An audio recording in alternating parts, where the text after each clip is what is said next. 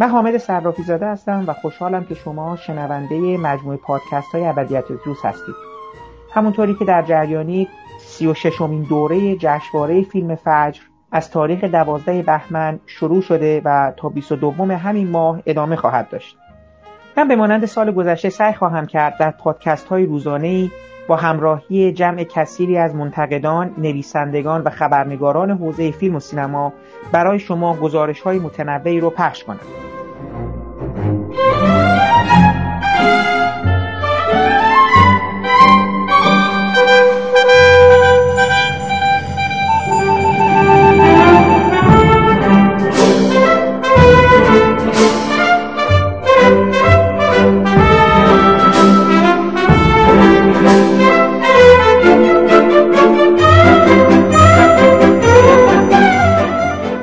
آقای شاهرخ دولکو. فیلم کامیون ساخته آقای کامبوزیا پرتوی. هم در فیلم نامه و هم در کارگردانی فیلمی پر از غلطه. فیلم نامه هیچ نظم ارگانیکی نداره. بدون هیچ گونه فرمی به جلو حرکت می‌کنه.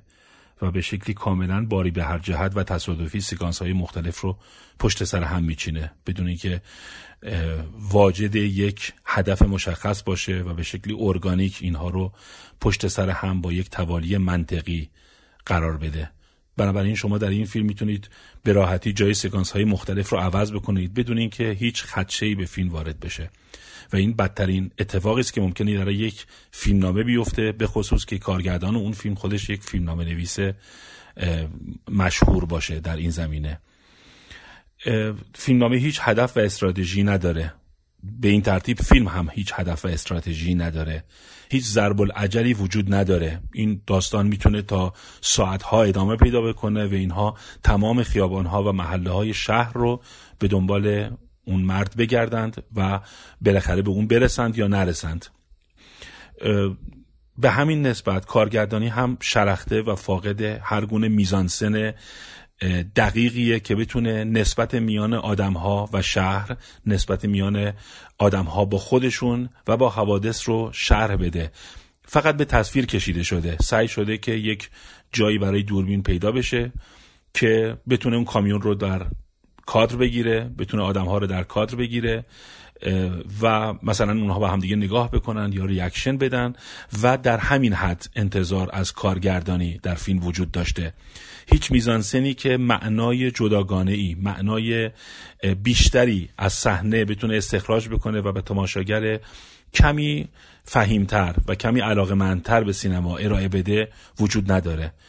باری به هر جهت به نظرم بهترین صفتی است که میشه برای این فیلم به کار برد.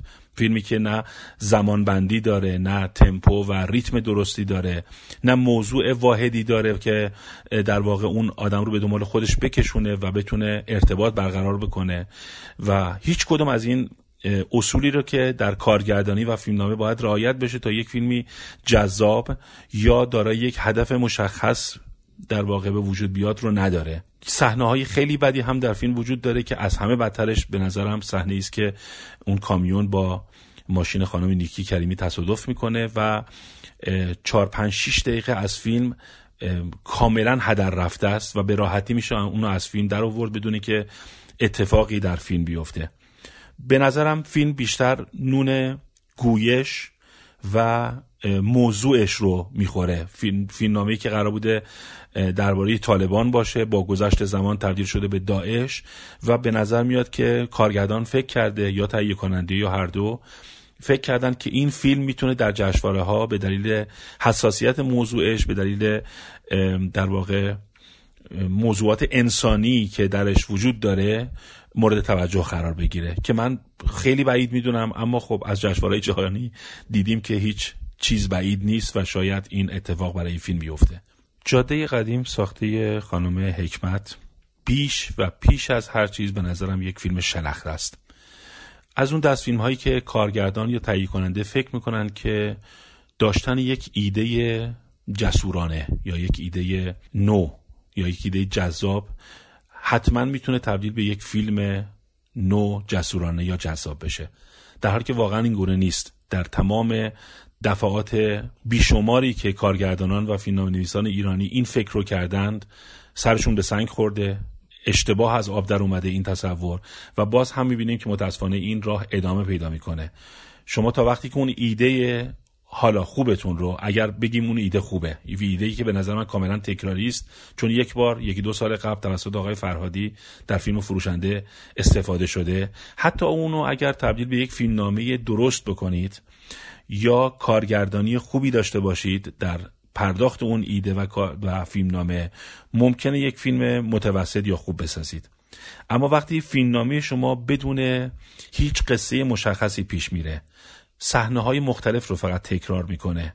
قصه های بی ربط و فراوان در فیلم وارد می‌کنه مثل قصه وام گرفتن از بانک یا قصه اون بارداری پیش از ازدواج و امثال اینها. یا مثلا پدر زورگوی خانواده در واقع پدر بزرگ یا بزرگ خانواده که زورگو هست و شخصیت های بسیار زیادی که هیچ کدوم به داستان ربطی ندارن هیچ کمکی به خط داستانی شما نمی کنند مثل شخصی که در خارج از کشور و بیماره مثل اون برادری که در سالهای قبل کشته شده و معلوم نیست که چرا کشته شده. یک لحن سیاسی خیلی در واقع بدون هیچ گونه پیش زمینه ای بدون هیچ گونه چشماندازی برای اینکه تماشاگر رو در واقع آشنا بکنه با اون و یک تصویری از اون به اون بده.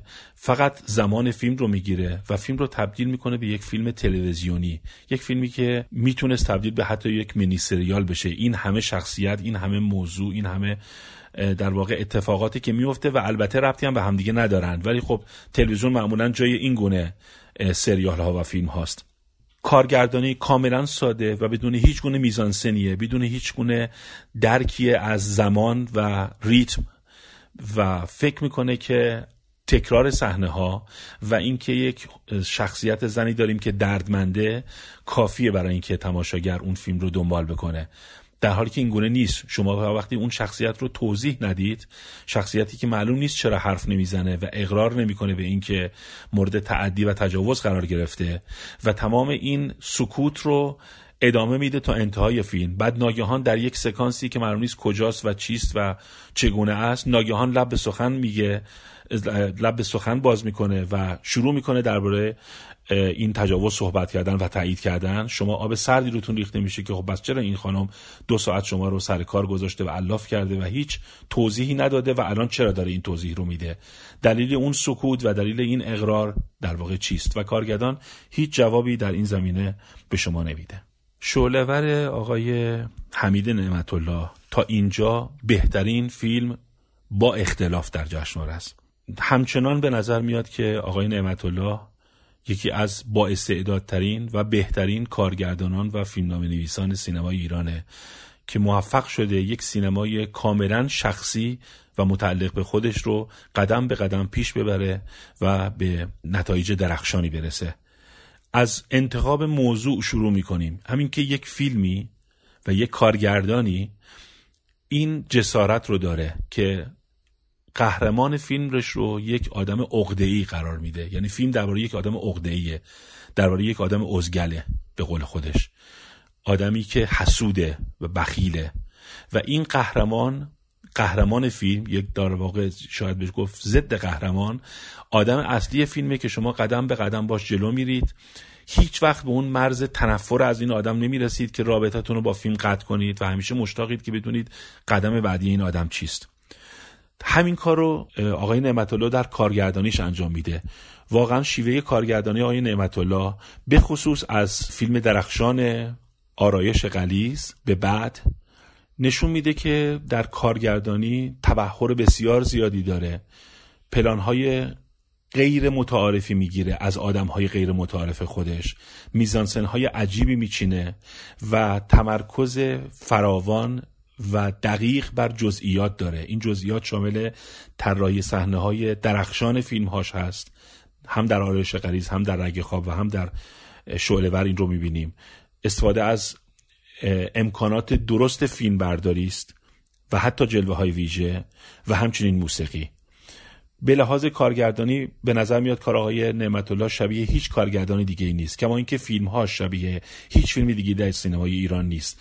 فیلم هایی است که از کلیشه ها به شدت پرهیز می‌کنن. شخصیت های تر و تازه به شما ارائه میدن. نوع روابطی که میان آدم هاست تازگی داره در سینمای ایران.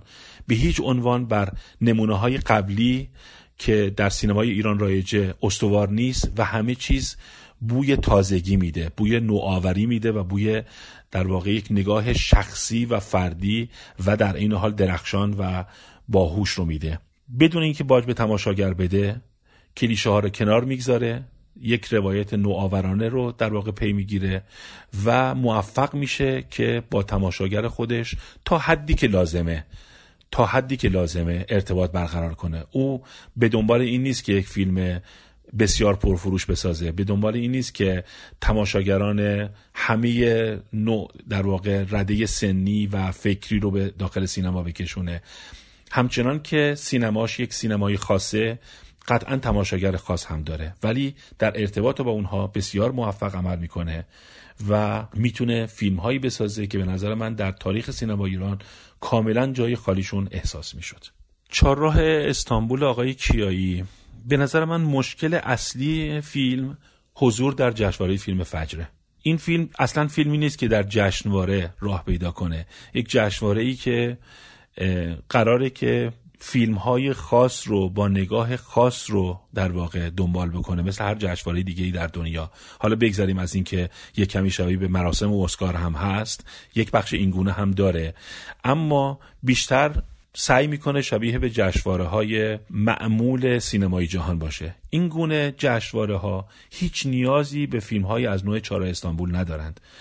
چارا استانبول یک فیلم نرم یک فیلم بدنهی کاملا موفق در ارتباط با فروش و اکران هست. به این قصد ساخته شده در کار خودش هم تقریبا می‌تونم بگم موفقه. استانداردها رو در این زمینه رعایت می‌کنه. چه به لحاظ فیلم نامه شخصیت پردازی گره افکنی رفع و رجوع کردن مشکلات آدم ها تا رسیدن به یک پایان و چه در حیطه کارگردانی که یک فیلم با زرباهنگ تند با ریتم مناسبی که می‌خوره به اون حادثه به اون وقایع و همینطور با مشکلات و پیگیری هایی که شخصیت ها دارن می‌کنن تا به یک حادثه بزرگتر برسن و بعد دوباره به دنیای شخصی خودشون برگردن کاملا هماهنگی داره. یک مشکلی که ممکنه تماشاگران با فیلم داشته باشند اینه که متاسفانه با استراتژی غلطی که پی گرفته شد تماشاگر ممکنه فکر بکنه این فیلم درباره حادثه پلاسکو هست. و وقتی میره فیلم رو می‌بینه ممکنه سرخورده بشه. به این دلیل که فکر می‌کنه وقتی فیلم درباره حادثه پلاسکوس باید از دقیقه مثلا 4 5 فیلم با حادثه پلاسکو شروع بشه و تا دقیقه مثلا 90 یا دقیقه 100 یا هر جایی که فیلم داره به پایان می‌رسه با تمام شدن اون حادثه هم فیلم به پایان برسه. تماشاگر اگر متوجه می بود یعنی اگر این استراتژی در واقع تبلیغاتی فیلم یا اعلام مسائل مختلف فیلم و موضوع فیلم این آگاهی رو به تماشاگر می‌داد که این فیلم یک فیلمی است که درش حادثه پلاسکو هم وارد شده و دخیل شده. فکر می‌کنم کمترین مشکل رو با فیلم داشت. چون میپذیرفت که ما یک مقدمه بسیار طولانی در واقع نداریم. این داستان فیلم ماست این مقدمه نیست. داستان اصلی فیلم ماست. چند جوانی که به طور اتفاقی در پلاسکو کار می‌کنند و حالا یک اتفاقاتی براشون میفته تا می‌رسیم به چند سکانس خیلی مهم از آتش گرفتن ساختمان پلاسکو و بعد با پایان یافتن اون دوباره برمیگردیم به زندگی جوانها و راهی رو که داشتن پیش می‌گرفتند. اگر این باشه تماشاگر در, در واقع سرخورده نمیشه و میپذیره. این فرم رو چه به لحاظ ایده و فیلم نامه و چه به لحاظ کارگردانی. کارگردان تمام سعیش رو می‌کنه همچنان که در فیلم های قبلیش بوده. وفادار هست به کلیشه ها وفادار هست به تمام استانداردهایی که در این نوع فیلم های تجاری مورد استفاده قرار می‌گیره. آدم های خوب آدم بد یا آدم های بد آدم های مردد اتفاقاتی که در خانواده ها میفته و بعد بروز پیدا می‌کنه. ادامه اونها در یک صحنه بزرگتری در جامعه و همه اینها رو با چفت و بست های محکم و با ریتم خیلی خوبی به هم وصل کرده و به نظرم یکی از فیلم های پرفروش سال بعد خواهد بود. لاتاری آقای مهدویان یک فیلم بد هم در ایده و فیلمنامه و هم در کارگردانیه. هم مضمون و هم فرم غلط هستند. به لحاظ مضمونی و داستانی تلفیقی از فیلم قیصر و آژانس شیشه ای چیزی که بسیار در این چند روز اخیر منتقدان مختلفی بهش اشاره کردند. لازم نیست واقعا خیلی دیگه شکافته بشه. کاملا مشخصه. یک بحث غیرت در باره یک زن از دست رفته و مورد تجاوز قرار گرفته و منجر به خودکشی شده داریم که توسط شخصی حالا اونجا برادر در این فیلم نامزد دنبال میشه. و یک بخشی هم داریم مربوط به آژانس شیشه ای که درباره غیرت جمعی و غیرت در واقع ایدئولوژیک و غیرت جامعه هست و اینکه به دلیل تنگناهای ایدئولوژی به دلیل تنگناهای امنیتی آدمهای مختلف در این ایدئولوژی و در این مسئله امنیتی رو در روی هم قرار می‌گیرند در حالی که هر دو وابسته به نظام هستند اما به یک دلیلی به یک در واقع تفاوت احساس و عقلی که دارند در روبروی هم قرار می‌گیرند و هر کدوم سعی می‌کنن از راه خودشون مسئله رو حل بکنند. فیلم به شدت به احساساتی کردن تماشاگران وابسته است. به اینکه تماشاگر فکر نکنه عقل خودش رو به کار نیندازه و با دقت به موضوع و به فیلم نگاه نکنه. وگرنه اولین سوالی که پیش خواهد اومد قطعا اینه که این دوستانی که اینقدر احساساتی هستند اینقدر غیرتی هستند چرا مشکل رو در ریشه حل نکردند؟ مشکل از کجا به وجود آمده رو فیلمساز با نوعی زرنگی حل می‌کنه؟ پاک می‌کنه در واقع نه حل می‌کنه پاک می‌کنه و میره سعی می‌کنه این رو در زمین همسایه حل بکنه. در حالی که درستش این بود که اون رو در سرزمین خودش پاک نمی کرد و به دنبال جوابی براش بود. دو شخصیت اصلی ما داریم. یک شخصیت اون پسر جوان امیر علی که هیچ نمودی از غیرت من درش نمی‌بینم تا اینکه نامزد خودش کشته میشه مورد تجاوز قرار می‌گیره و خودکشی می‌کنه. در نوع رابطی که این آدم با اون دختر داره در نوع رابطی که با افراد مختلف دیگه در خیابان و جامعه داره نوع موسیقی گوش دادنش اینکه داره در لاتاری شرکت می‌کنه می‌خواد از این مملکت بره هیچ تعلق خاطری نداره. این آدم آدمی نیست که برسه به اون نقطه. فقط در یک مسئله کاملا شخصی ممکن این اتفاق براش بیفته نه در سطح ملی. از طرفی اون آدمی که در سطح ملی و در واقع عرف جامعه داره این کار رو دنبال می‌کنه آدمی است که پر از تناقضه. از یک طرف ظاهرا 7 8 ساله که مقام رسمی رو بهش پشت کرده و دیگه دنبالش نیست. از طرفی از هر مقام رسمی رسمی تره و به راحتی می‌تونه هر کاری رو در عرض نیم ساعت حل بکنه. از گرفتن پاسپورت تا ورود به زندان تا ورود به وزارت اطلاعات تا ورود به کلانتری و صحبت با رئیس کلانتری و هر کار دیگه که فکرش رو بکنید در عرض کمتر از نیم ساعت این آدم انجامش میده. در این حال این آدم میگه که من خبر نداشتم. یعنی به همین سادگی داره صورت مسئله اصلی ما که چرا این اتفاق میفته که دختران ما مثلا به تنفروشی می‌رسن در کشورهای خلیج؟ داره پاک میشه. یک آدمی با این سابقه با این میزان هوش و درایت با این میزان حساسیت نسبت به جامعه و نسبت به همه چیز.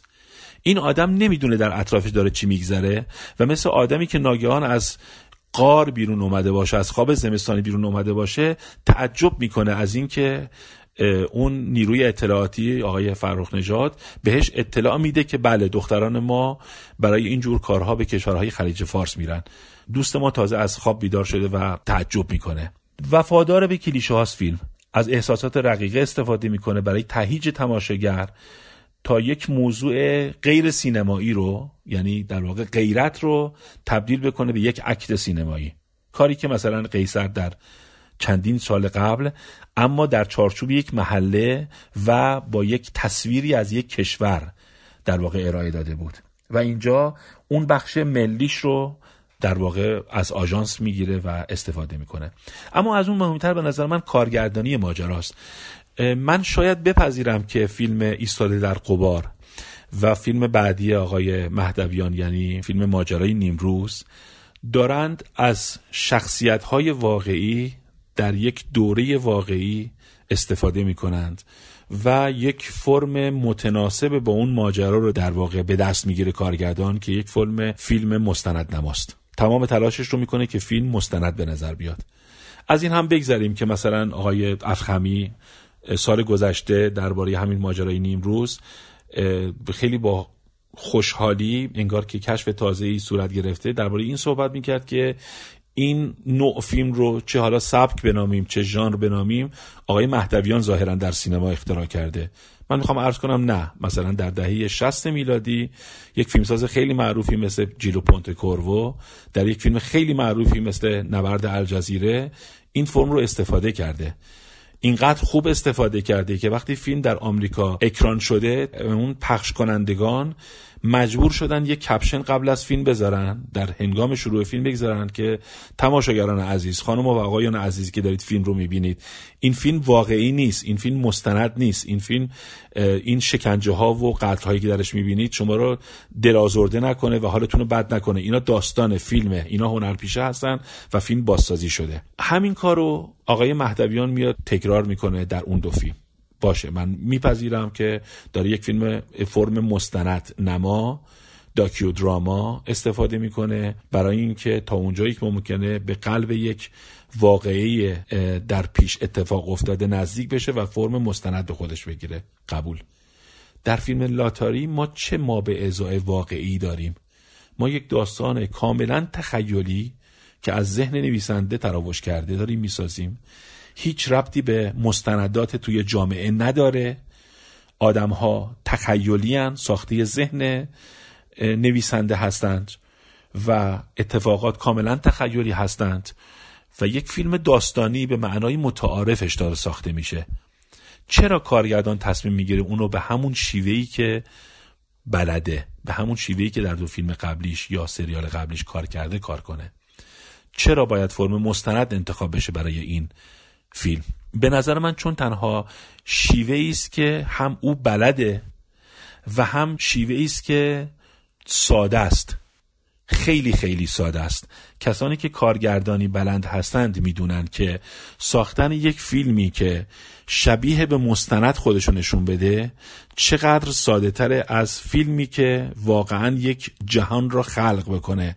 از طریق میزانسن از طریق اندازه های مختلف نماها از طریق راکورد از طریق روابط علی و معلولی بین شخصیت ها و صحنه و رفت آمدهای در اونها و از طریق دکوپاژ سینمایی.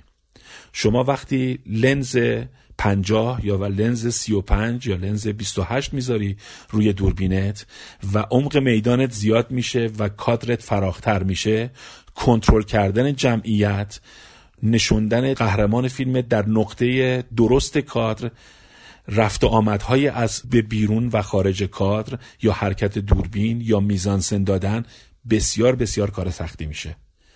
یک راه ساده داره همون راهی که آقای مهدویان انتخاب می‌کنه. لنزش رو می‌کنه تله 120 میره اون ور خیابون وای میسته و یک کلوزاپ یا حد اکثر مدیوم کلوزاپ از قهرمانش می‌گیره. و کات می‌زنه به اون یکی قهرمانش که روبروش وایساده یا از بغل اونها باز با فاصله دور یک پلان مدیوم می‌گیره از مثلا دو نفر آدم. یا حد اکثر دو نفر آدمی که در یک کاد با هم روبروی هم هستن مثل اون صحنه جلوی خونه پدر دختر که و با همدیگه در یک نمای طولانی با هم صحبت می‌کنن. هیچ چیزی به معنای کارگردانی به معنای اینکه صحنه پرداخت بشه از طریق میزانسن سینمایی میزانسن سخت سینمایی. چون این نوع فیلم ها فیلم های سختی هن. فیلم هایی که در محیط خارجی در یک محیط های شلوغ چه در جنوب شهر تهران یا خارج از تهران و چه در کشور دیگه ای مثل مثلا دوبی فیلم برداری اینها کار سختیه. و این روش کار رو آسون می‌کنه. کارگردان ترجیح میده کار ساده تر رو انجام بده به جای کار اصولی تر یعنی به جای اینکه فرم و محتواش به هم شباهت داشته باشن سعی می‌کنه اون چیزی رو که بلده اجرا بکنه که متاسفانه راه ساده تری هم هست.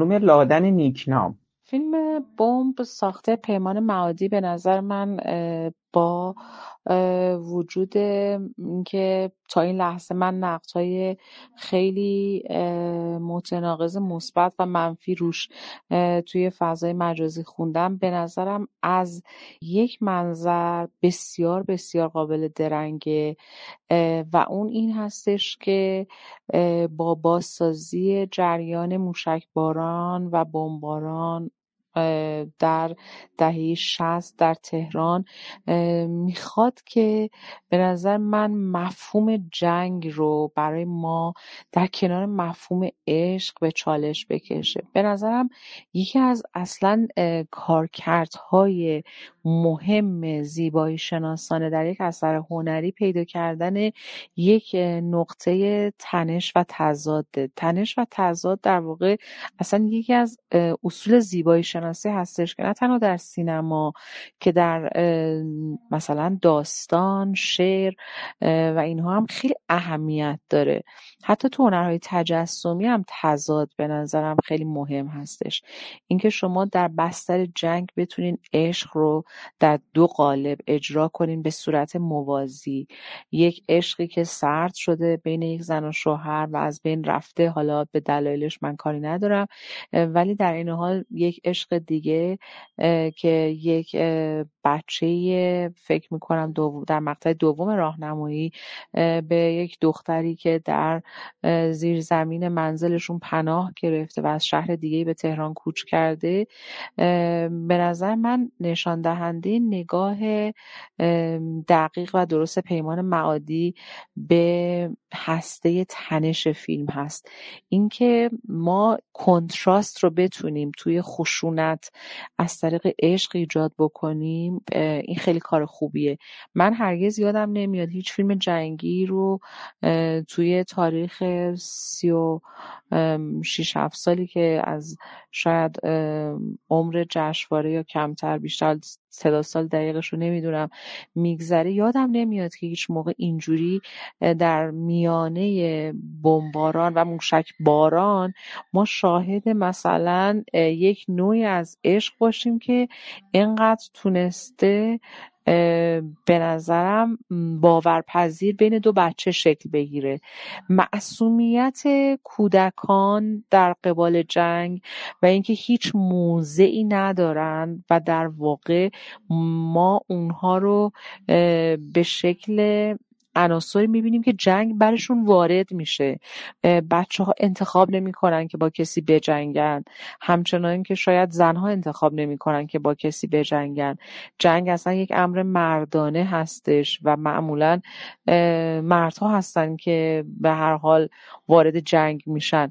این به خوبی تو فیلم پیمان معادی به نظر من نمایش داده شده و وقتی که نشون میده که یک کودکی هنگام عبادت از خدا می‌خواد که موشک باران تهران ادامه پیدا بکنه تا اون بتونه عشق خودش رو باز هم ببینه این دیگه نهایت به نظرم حرفیه که شاید ممکنه. خیلی ها که به صورت خیلی بولد و اقراقامی و سانتیمانتال داره پیمان معادی میگه. ولی چرا من این سانتیمانتالیزم رو میپذیرم و میپسندم؟ به خاطر اینکه اونقدر سطح خشونت در جهان به نظرم گسترده شده و خیلی بدیهی شده به دلیل حضور جدی رسانه ها و پوشش لحظه به لحظه هر نوع خبر جنگی خشنی و از بین رفتن زشتی جنگ تو همه به نظرم اذهان کل مردم جهان.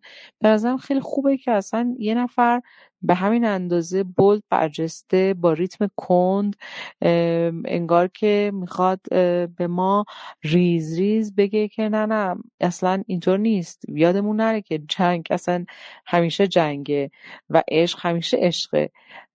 این دوتا با همدیگه خیلی متضاد هستن. هیچ وقت نمیشه فراموش کرد که از این جور مفاهیم ساده بگذریم.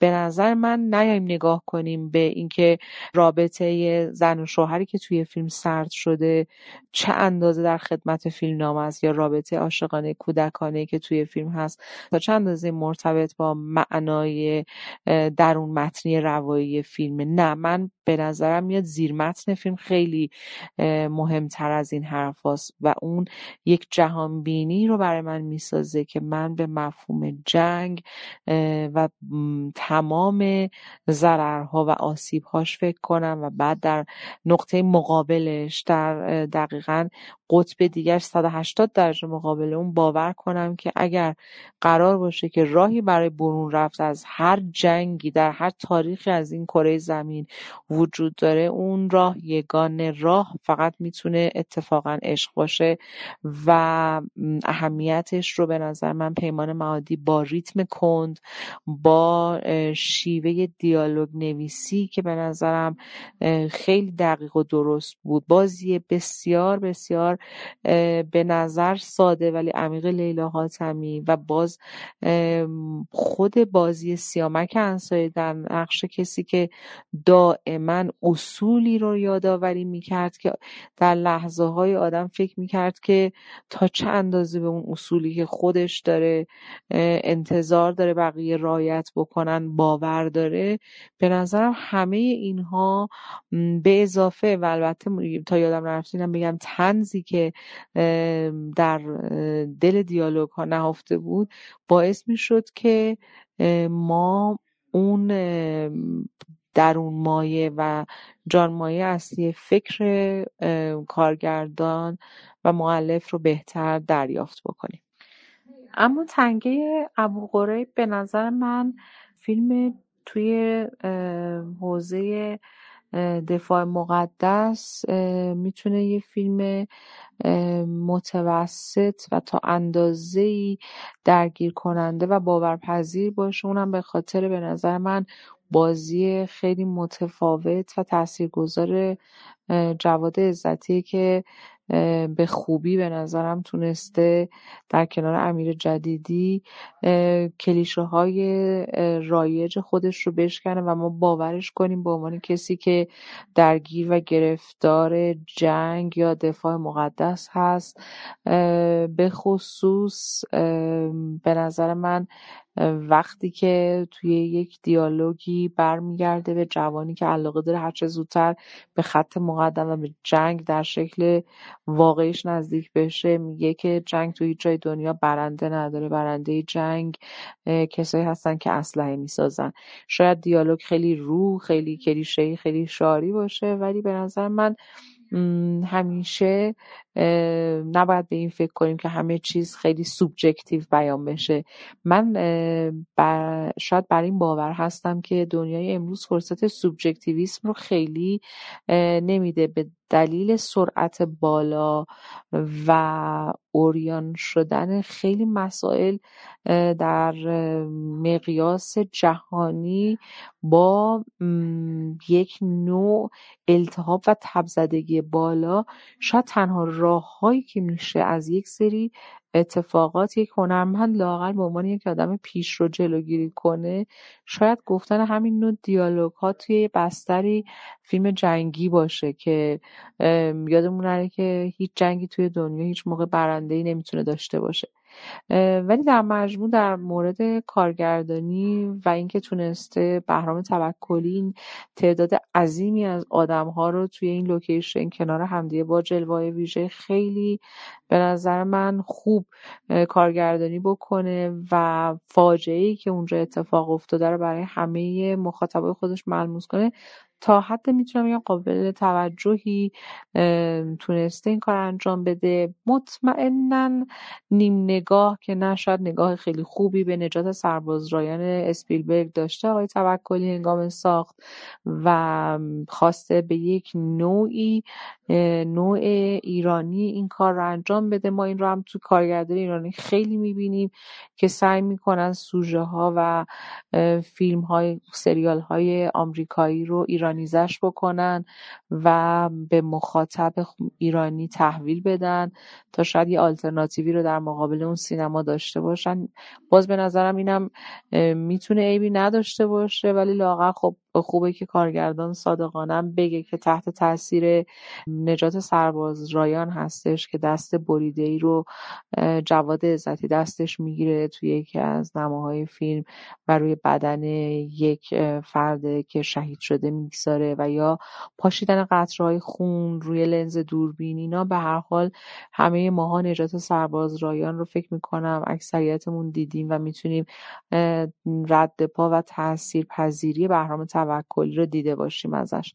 اما تنگ ابوقره به نظرم در به خصوص یه رو پایانیش دیگه مخاطب خودش رو کاملا درگیر می‌کنه و نقطه عطف فیلم دقیقا توی پایان بندی فیلم هستش که ما با افراد تشنه با افرادی که در اثر تشنگی در واقع حتی تلف شدن و نه حتی شاید گلوله به اونا اصابت کرده باشه مواجه میشیم و فکر می‌کنیم به اینکه رابطه جنگ و رابطه محاصره شدن و استیصال آدمها در مقابل نیازهای اولیه مثل خوردن آب چه واکنشی می‌تونه باشه؟ و همین دلیل هستش که شما وقتی فیلم تموم میشه تا یه مدتی به 20 دقیقه آخر فیلم قطعا فکر خواهید کرد.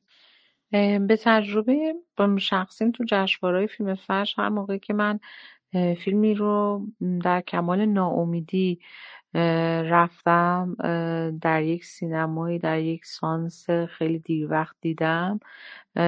دست بر غذا اون فیلم خیلی قافلگیر کننده و برام عجیب و غریب تاثیرگذار عذاب درمده و اون فیلمی که الان می‌خوام بهش بپردازم فیلم دارکوب از آقای بهروز شعیبی هستش که من از فیلم قبلی سیانور راستش اصلا خوشم نیامده بود.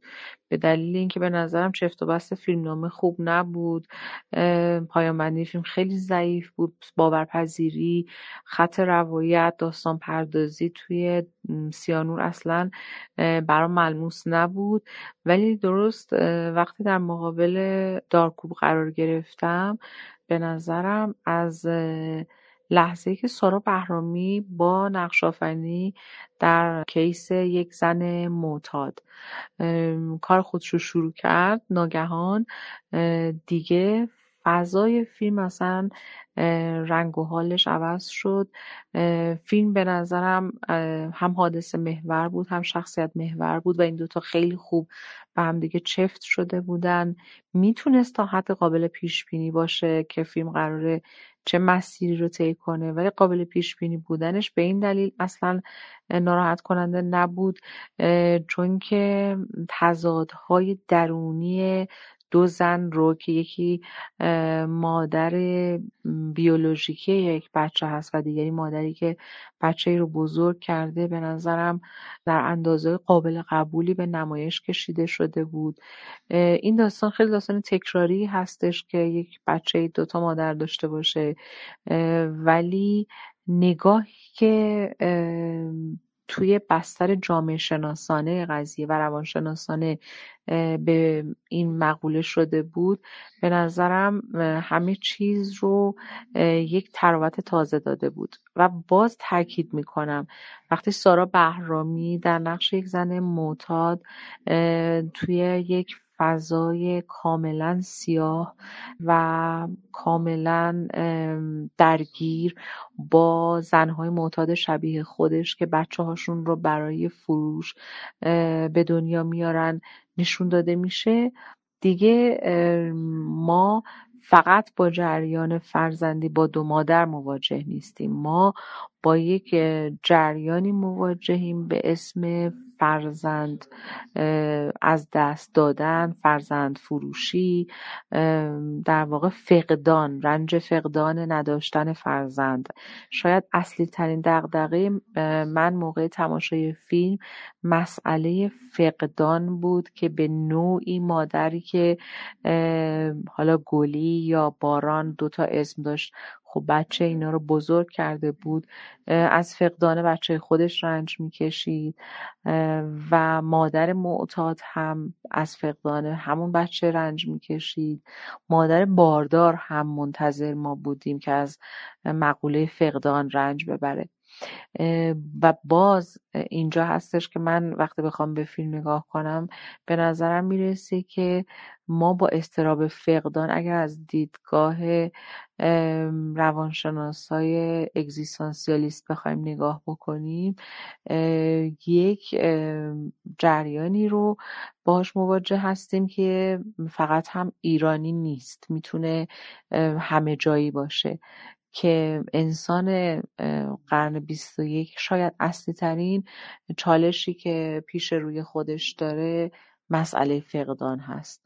و بهروز شعیبی به نظر من این جریان رو در بستر یک رابطه ای که سه سر داشت یک مرد با دو همسر و یک فرزندی که به یکی از اینا تعلق داشت و دیگری بزرگ کرده بود به خوبی تونسته بود تا پایان فیلم به نمایش بگذاره.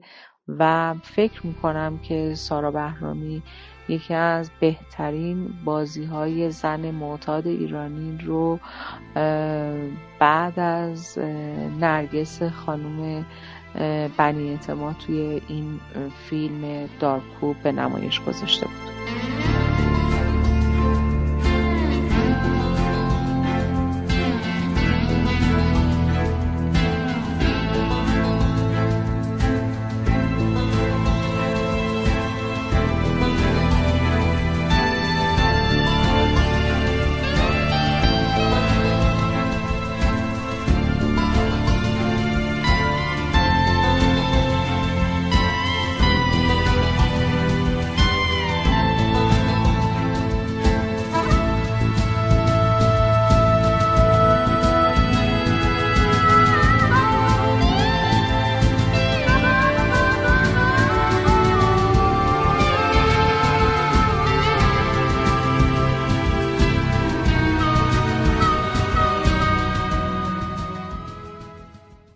آقای بهزاد وفاخواه.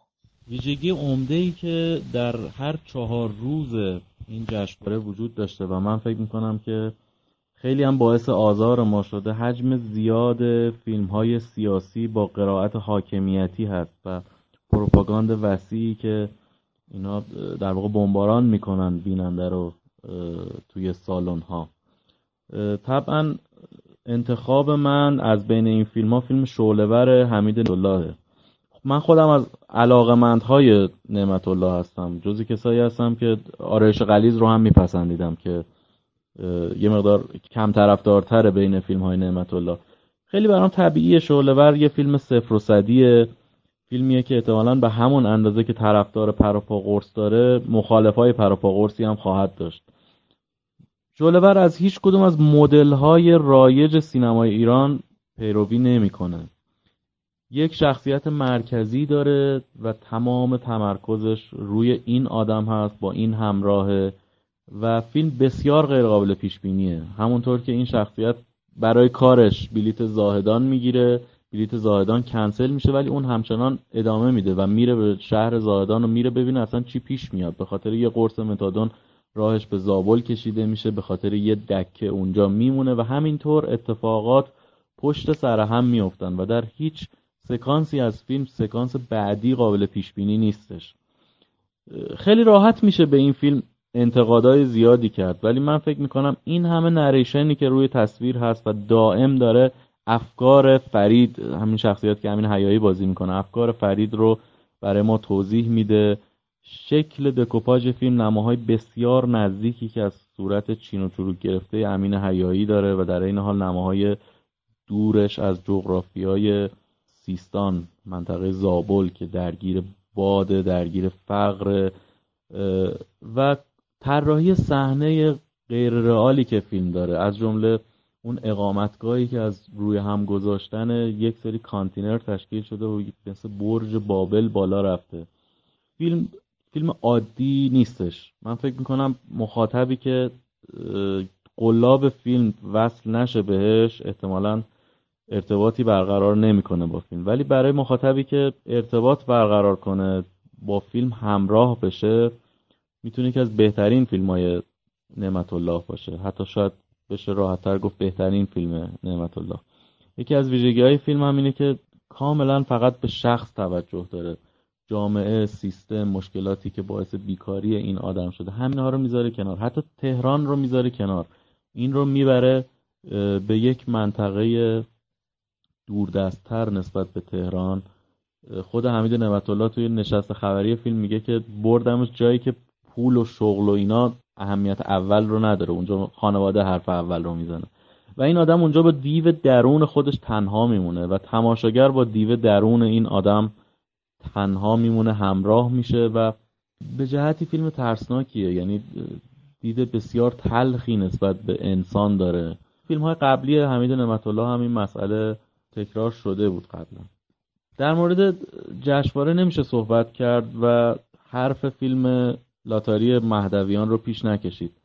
مهدویان الان سومین سالیه که حضور داره توی جشنواره به عنوان یک کارگردان جوان با یک گروهی که کاملا مشخصه یه گروهیه که همبستگی بالایی بینشون هست. این دفعه برای اولین بار از تاریخ جدا شده. یعنی از قلعه ای که در واقع یه جوری قلمروش محسوب می‌شد جدا شده اومده وارد اجتماع شده. ولی فیلمی که ساخته شده بسیار باعث تعجب ماست. فکر می‌کنم در بحث‌های فیلم باید خیلی عمیقتر سراغ این رفتش که این مسائلی که در فیلم ها می‌بینیم ریشهشون از کجا پیدا میشه.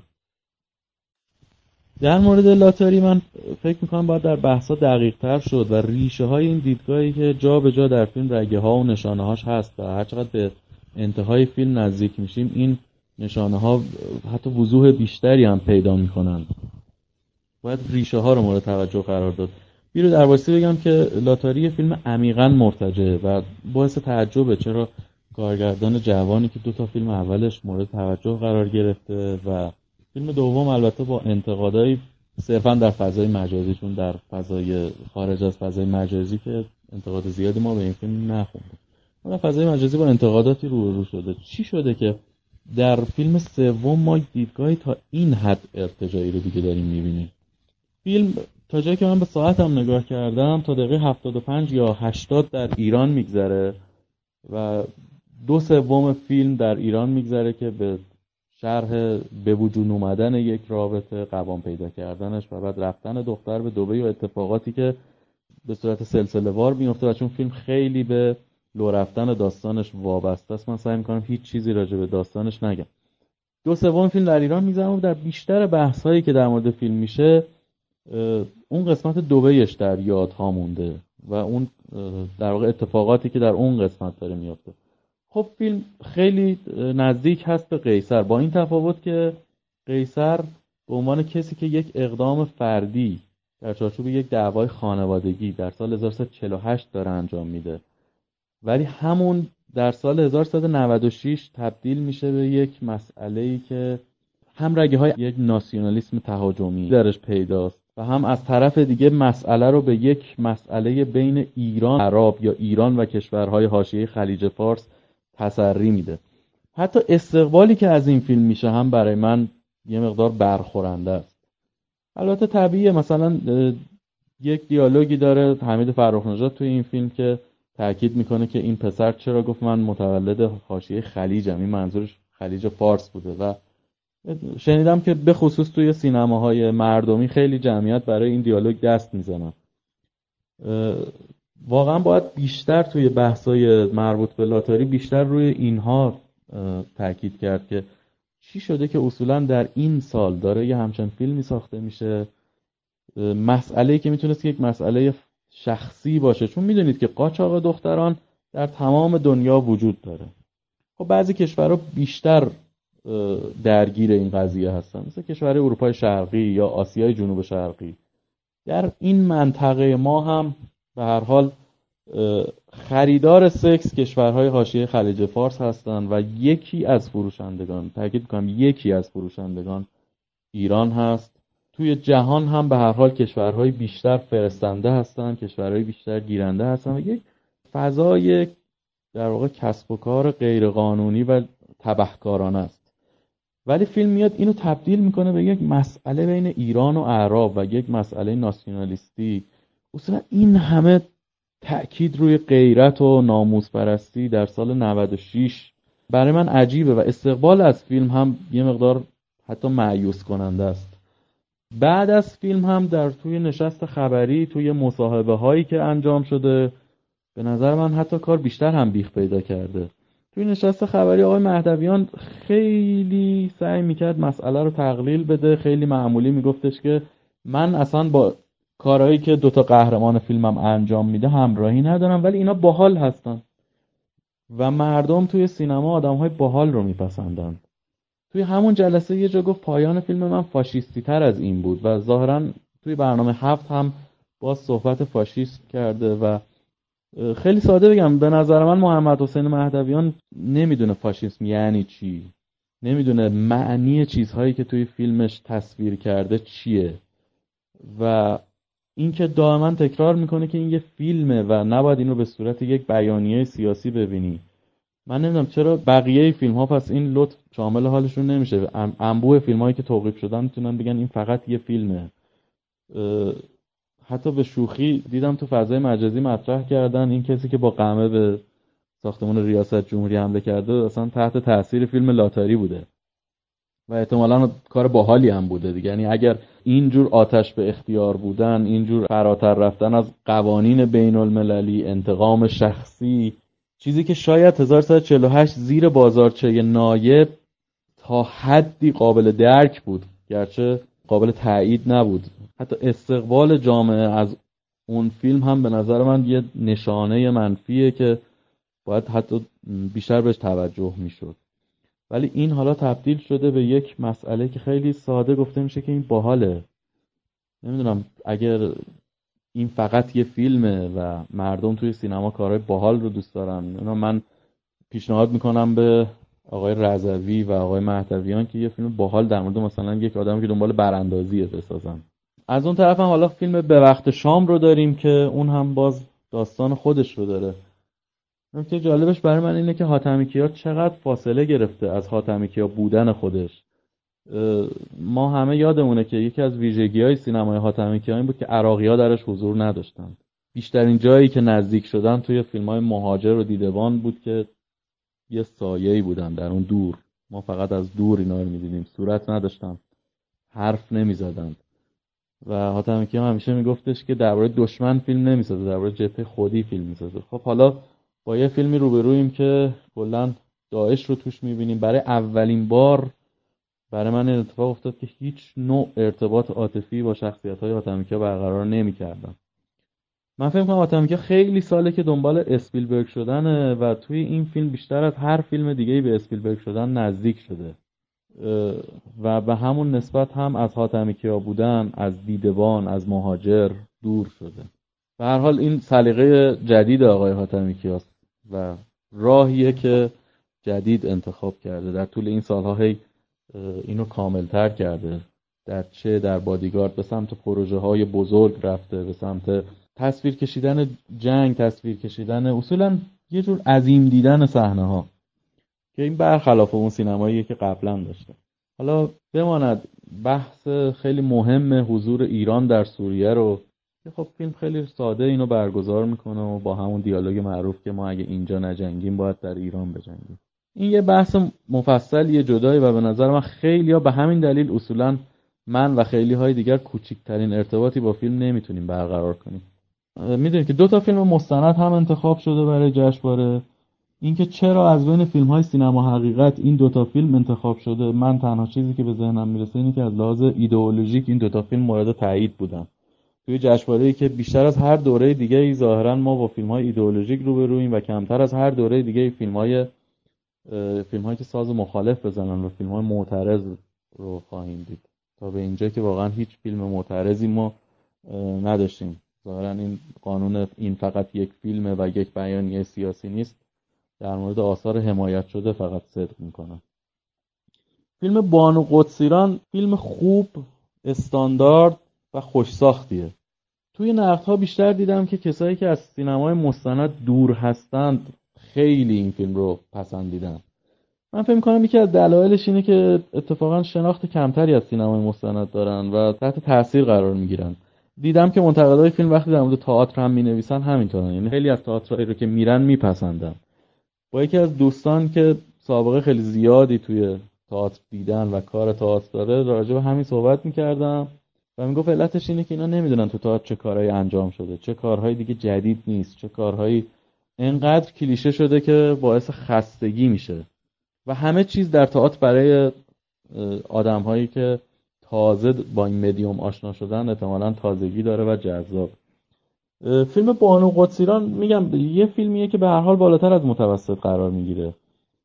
مخاطب رو خیلی به تعجب میاندازه به خاطر اینکه شخصیت همسر امام خمینی براش شناخته شده نیست و یه سری اطلاعات جدید و قافلگیر کننده در اختیارش قرار میده مثل اینکه از یه خانواده تهرانی بوده هیچ وقت در زندگیش نمی‌خواسته زنه یه آخوند بشه نمی‌خواسته بره قوم.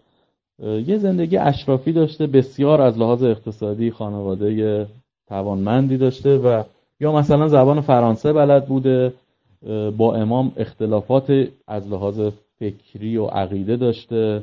یه جای فیلم حتی اشاره می‌کنه به اینکه من هیچ وقت دعا نمی‌کنم چون میگم خدا هر کاری بخواد همون میشه. فیلم به این صورت تهیه شده که با عده زیادی از خانواده امام مصاحبه شده و از صدای ضبط شده خود همین بانو قدسیران هم جابجا جا در فیلم استفاده شده. اما مشکلی که فیلم داره شبیه مشکلیه که فیلمی که سال گذشته در مورد شهید آوینی ساخته شده بود داره. یعنی اگر این اطلاعات شما رو قافل گیر نکنه اگر این اطلاعات رو بدونید فیلم چیز جدیدی نداره. همینطور چهره ها عوض میشن و همون حرفای قبلی رو تکرار می‌کنن که خانم چقدر از یه خانواده اشرافی بود اخلاق اشرافی داشت به مظاهر دنیا علاقه داشت. اهل اون زندگی ساده ای که از سمت شوهر ازش خواسته می‌شد نبود. ولی فیلم فراتر از این نمیره. و همین دلیل هم, هم میگم فیلم متوسط و خوش ساختی است. اما چیزی فراتر از این نمیره. از لحاظ تصویری چیز جدیدی در اختیارت قرار نمیده. یعنی همچنان انبوه مصاحبه شونده هایی هستند که همون حرفای قبلی رو تکرار می‌کنن و یک سری سوالات خیلی مهم جواب نمیده. شاید مهمترین سوالی که در فیلم هیچ وقت مطرح نمیشه کما اینکه خیلی از تضادها و تناقضات خانواده بنیانگذار انقلاب رو هم اصلا واردش نمیشه. اینکه افرادی از این خانواده مثلا عقاید دیگری دارن. خیلی وارد این مسائل. به هر حال یه اثر سفارشیه و قراره که سفارش دهنده رو راضی نگه داره. من بیشتر از هر چیزی دنبال این سوال بودم که علت این ازدواج چی بوده؟ یعنی چرا امام کسی رو با این مختصات انتخاب کرده و در تمام زندگی هم بهش علاقه داشته احترامش رو حفظ می‌کرده؟ به صورت خیلی افراطی. چیزی که به حال احتمالا در فضای زندگی سنتی اوایل قرن در قوم عجیب بوده. کسی به زنش اینقدر احترام بذاره. به این سوال جواب نمیده. میگم فراتر نمیره از چیزی که در همون ده دقیقه اول به مخاطب ارائه میده.